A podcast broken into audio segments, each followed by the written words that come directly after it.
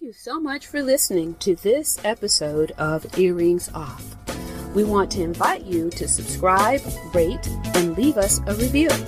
You can find us on Facebook at Earrings Off Podcast and on Instagram at The Earrings Off Podcast. Welcome to Earrings Off. I'm Lou. And I'm Teresa.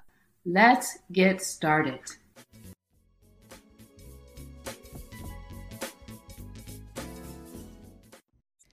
In this episode, we introduce you to Danika Sanchez.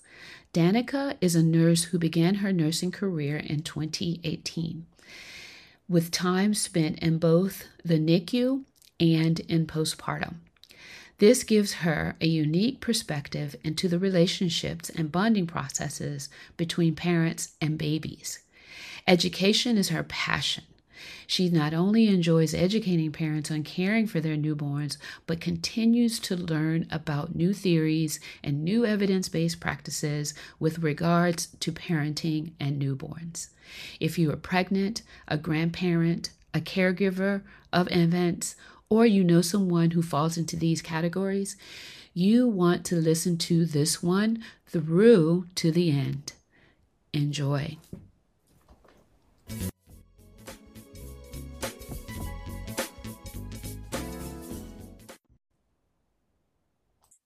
Well, we have with us Danika yes. Sanchez. We yes. are excited to have you here with us. Welcome to Earrings Thank you. Thanks for having me. I'm happy to be here. Oh, great. Well, so um, tell us up until now, people have figured out how to care for an infant on their own. So, what has changed? Technically, nothing has changed. Obviously, we can still figure it out on our own. But what's changed is a couple of things. One, uh, a lot of times we have less help around than we used to. We're not living next door to our mom's, dad's, cousins, aunts, and grandmas. So there's fewer people around. So we're doing more on our own. We also have a lot more working parents who are trying to split their time between raising a child and still trying to go leave the house to go to work. And we're learning more and more about the long term benefits and detriments to how we're raising our babies. Mm. So, if we are in a stress filled home, we're causing stress on our babies, and that could lead to some long term effects. Mm-hmm. So, what we're trying to do is make the whole process a little easier on everybody, a little more enjoyable, a little less stressful, mm-hmm. and hopefully better outcomes for everyone. Okay. So, what you're describing as we've gotten more information, valid information, the practices have changed because we have more knowledge. And uh, certainly that makes sense. So, yep. Okay. Yep. Definitely. Yeah. So, yeah. So, tell me a little bit about the difference between what you do and what a babysitter or nanny does. Nannies and babysitters will help you with the child, generally with the care of the child, in that they are taking care of the child for you or instead of you. What we are doing is coming in and we want to teach you the better ways to do things yourself.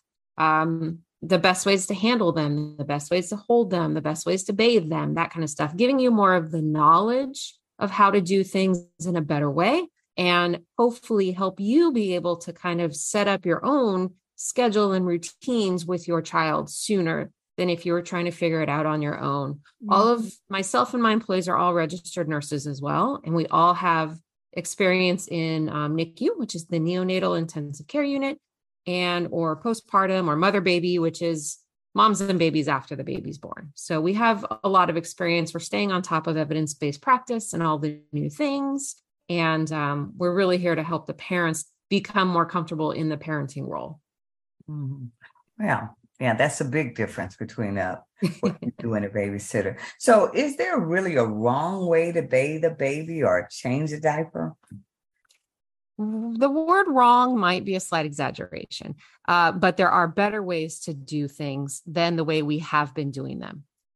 For instance, uh, putting a baby into a warm bath of water sounds wonderful to us, but it really stresses the babies out. Not because there's water, it's not the water that stresses them, but the fact that they have so much space to move around that they're mm. not used to. If you think about where they came from, they were curled up in a little ball in mommy's belly. And even if they stretched out an arm or a foot, it kind of bounced right back to them. There were boundaries. So that's what they still want even when they come out. So we, there's something called swaddle bathing where you can wrap the baby up tightly so they feel that containment and that safety, but you still can bathe them, get the bathing done in a much less stressful way, and they tend to enjoy it a lot better. Mm. And you know, as you're explaining that, I'm sitting here saying that makes perfect sense. Not sure why I never thought of that, but um, that's very helpful. So thanks. Yeah. Yeah. Yeah. In fact, the the containment stuff and the keeping them swaddled really the more you can do it in general the happier the baby's yeah. going to be uh, yeah. even with diaper changing so if you are laying your baby on the changing table again they're out in open space they're flailing their arms they're flailing their legs they don't right. like it but if you can swaddle even the arms keep the arms swaddled in while you're changing the diaper, a lot of times you can keep them much more comfortable and they won't be quite so um, agitated and, and crying. Yeah. Okay. Yeah, and less chance for accidents. yeah. this is this is true as well. always always want to decrease those if possible. yeah. Yeah. So so you mentioned it earlier, evidence-based practice, but what does it mean in terms of newborn care? So, evidence based practice is all of the new information that's coming out based on a lot of years of research, but also a lot of years of observing new ways and new techniques of doing things. So, evidence based practice is shaping the way that we're dealing with babies from here on out. So the whole containment thing I was just talking about, that's a fairly new phenomenon. That's something that, you know, mm-hmm. Lou, you were saying you never thought about that before. Nobody thought about that before. It wasn't something that was on people's radar.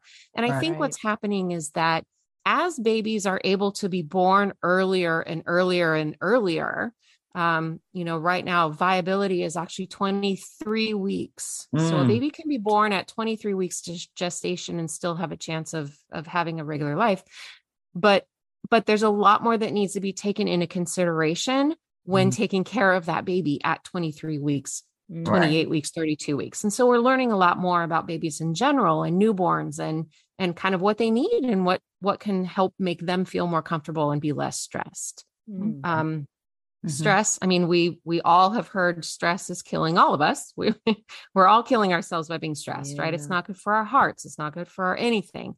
So right why would we expose our babies to it? Why don't right. we start at birth with reducing as much stress as we can whenever we can? We can't always reduce or completely eliminate it, but let's, you know, manage it when we can and and give everyone a little a little leg up. Mm-hmm. Makes perfect sense. Yeah, absolutely. So, um, you referenced your NICU experience and and uh, you know the breadth of experience you and your colleagues have. But can you talk to us a bit about how are babies that have been in the NICU, the neonatal intensive care unit, different from those who have not been in that unit?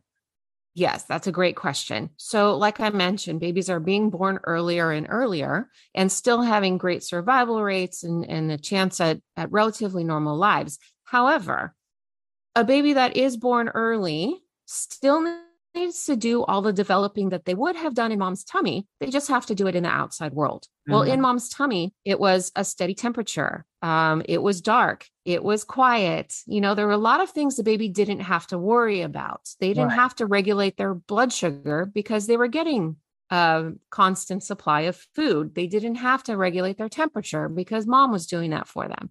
So once the babies are out here, they have to manage that more. We help them, you know, we help them with heated isolettes and things like that, but it still takes more energy on their part because they have a lot more they have to deal with than mm. if they were still just in mom's belly. So it's it's a lot more watching little things like that with the preemie babies and even if you have a baby that was in the NICU and is now going home, they still uh-huh. might be going home earlier than that full term 40 weeks gestation. So there might yeah. still need to be a few of those, you know, not really loud noises or not really bright lights for a little while while they're still developing the last, you know, bits of those sensations. Hmm. Okay. Yeah. Okay. Wow. I mean, there's a lot more, so but we yeah. yeah, we don't we don't have time. I could talk all day. We could talk Yeah. about all of that, but yeah, Very this good, is though. great information. is. It really is. So thank you so much. I mean, this is all, and it all makes sense, right? It's like, Yeah, how have we is, and- managed? It- right. And and again, we we have managed and we can Yeah. still manage. The other Yeah. part I think that's kind of difficult is social media, right? yeah. There all of this information I'm giving you is out there, but so are 10,000 other pieces of information Right, that right. may or may not be accurately, you Yeah. know, accurate or good for the babies. So it's sorting through information that gets to be the hard part. So Right. That's Yeah. another place where someone like us or your pediatrician can come in handy, Yeah. where we can help you sort through that info and kind of help decide what might work best for you and your family. Yeah. Mm-hmm. So, um, we hear a lot about the maternal instinct, right? But what about Mm-hmm. parents who have used surrogacy or, you know, same-sex parents? Do they have any maternal or paternal instinct? There, th- I love this question. I love, love, love this question because this is also something that we're learning more about just, you know, now that there is evidence showing that there is such thing as paternal instinct as well. So Mhm. for dads out there, Yeah. um, the maternal instinct comes from the fact that the baby is physically bonded with the mom for nine months or Mhm. eight or seven or six, but it's that physical connection that kind of boosts that maternal instinct. However, if there is a dad that has been involved in this pregnancy and talks to the baby while the baby's still in the belly and is involved, they absolutely can develop a paternal instinct as well, or just kind of it develops on its own, I suppose. Mhm. As for surrogacy, this is an this is kind of um a part of the industry that I'm I'm so interested in and there's still so much research happening here but it can go either way. Some surrogate parents bond instantly because they've been anticipating this baby for Mhm. so long that Yeah. they may as well have been the one, you know, pregnant Right. other surrogate other surrogate parents may struggle. They may struggle with that bond because it wasn't physically you know their delivery or something like that. So it's it, i can't say it's one or the other but both are possible. And it's just dealing with everyone individually in each individual circumstance each individual couple and or or single parent and seeing what their needs are and where they are meeting them where they are and then seeing how we can help them move forward. Hmm hmm Okay. So, what are some skills that people don't think of when they think of newborn care?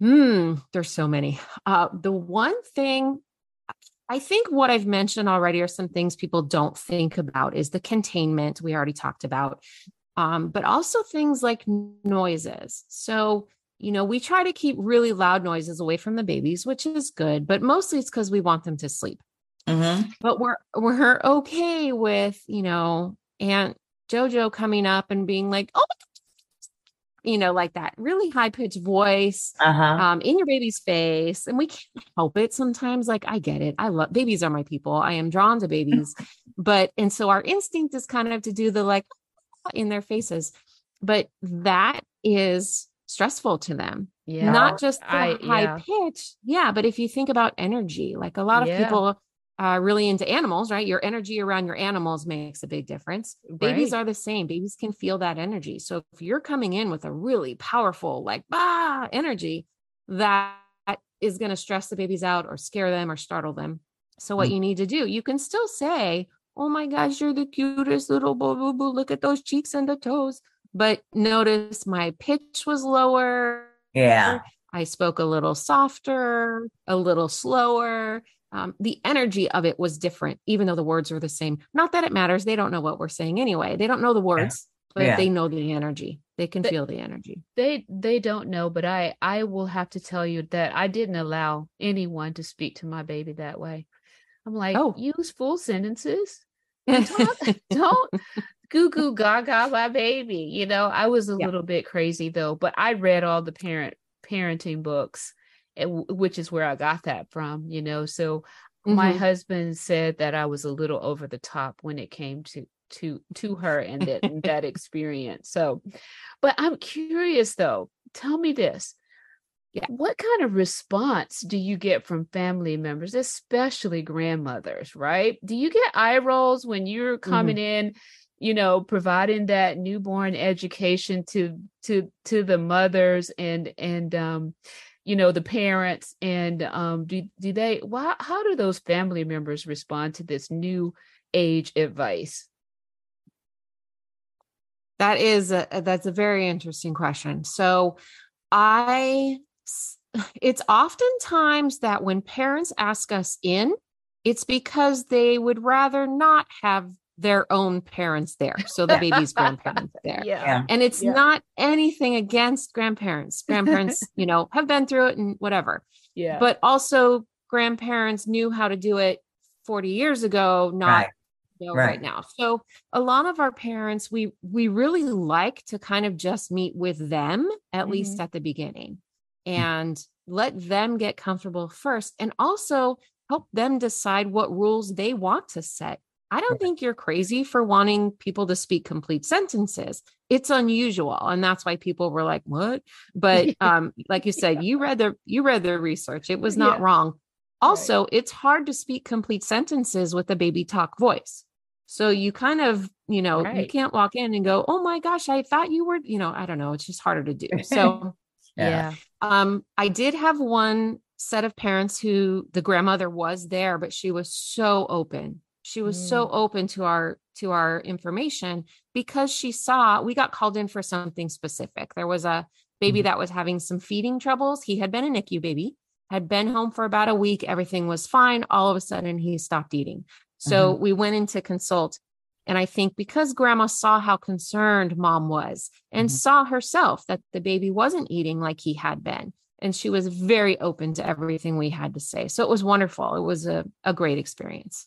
Mm. But yeah, everyone's nice. everyone's gonna react differently. yeah, yeah. Well, um, those are all of the questions we have for you today. Thank you so much for joining us here at um, Earrings Off. Do you have any parting words for our audience, Danika? I first want to say thank you so much for having me on. I love talking about this stuff and love getting information. that's obvious. Yeah. if yeah. if anyone does have any questions or wants to reach out about a situation, please don't hesitate. Um, our website is babystepsnursing.com. There is an inquire button on there. So you can always shoot us a message and, and we'll uh, get back to you as soon as we can. Um, but that's really the best way to reach us. But I would say the last little bit of advice I like to give to people is please, please, please don't be afraid to ask questions. Okay. Mm-hmm. Find someone you trust, talk about the struggles you're having because I guarantee other people are having them too. And find your resources of people who can help you. Hmm. Okay. Again, thank you so much. You left us with a lot of excellent information that we know it's going to be of great uh, benefit to our audience. So, again, thanks for joining us here at Earrings Off and uh, take good care. Thank you. You too.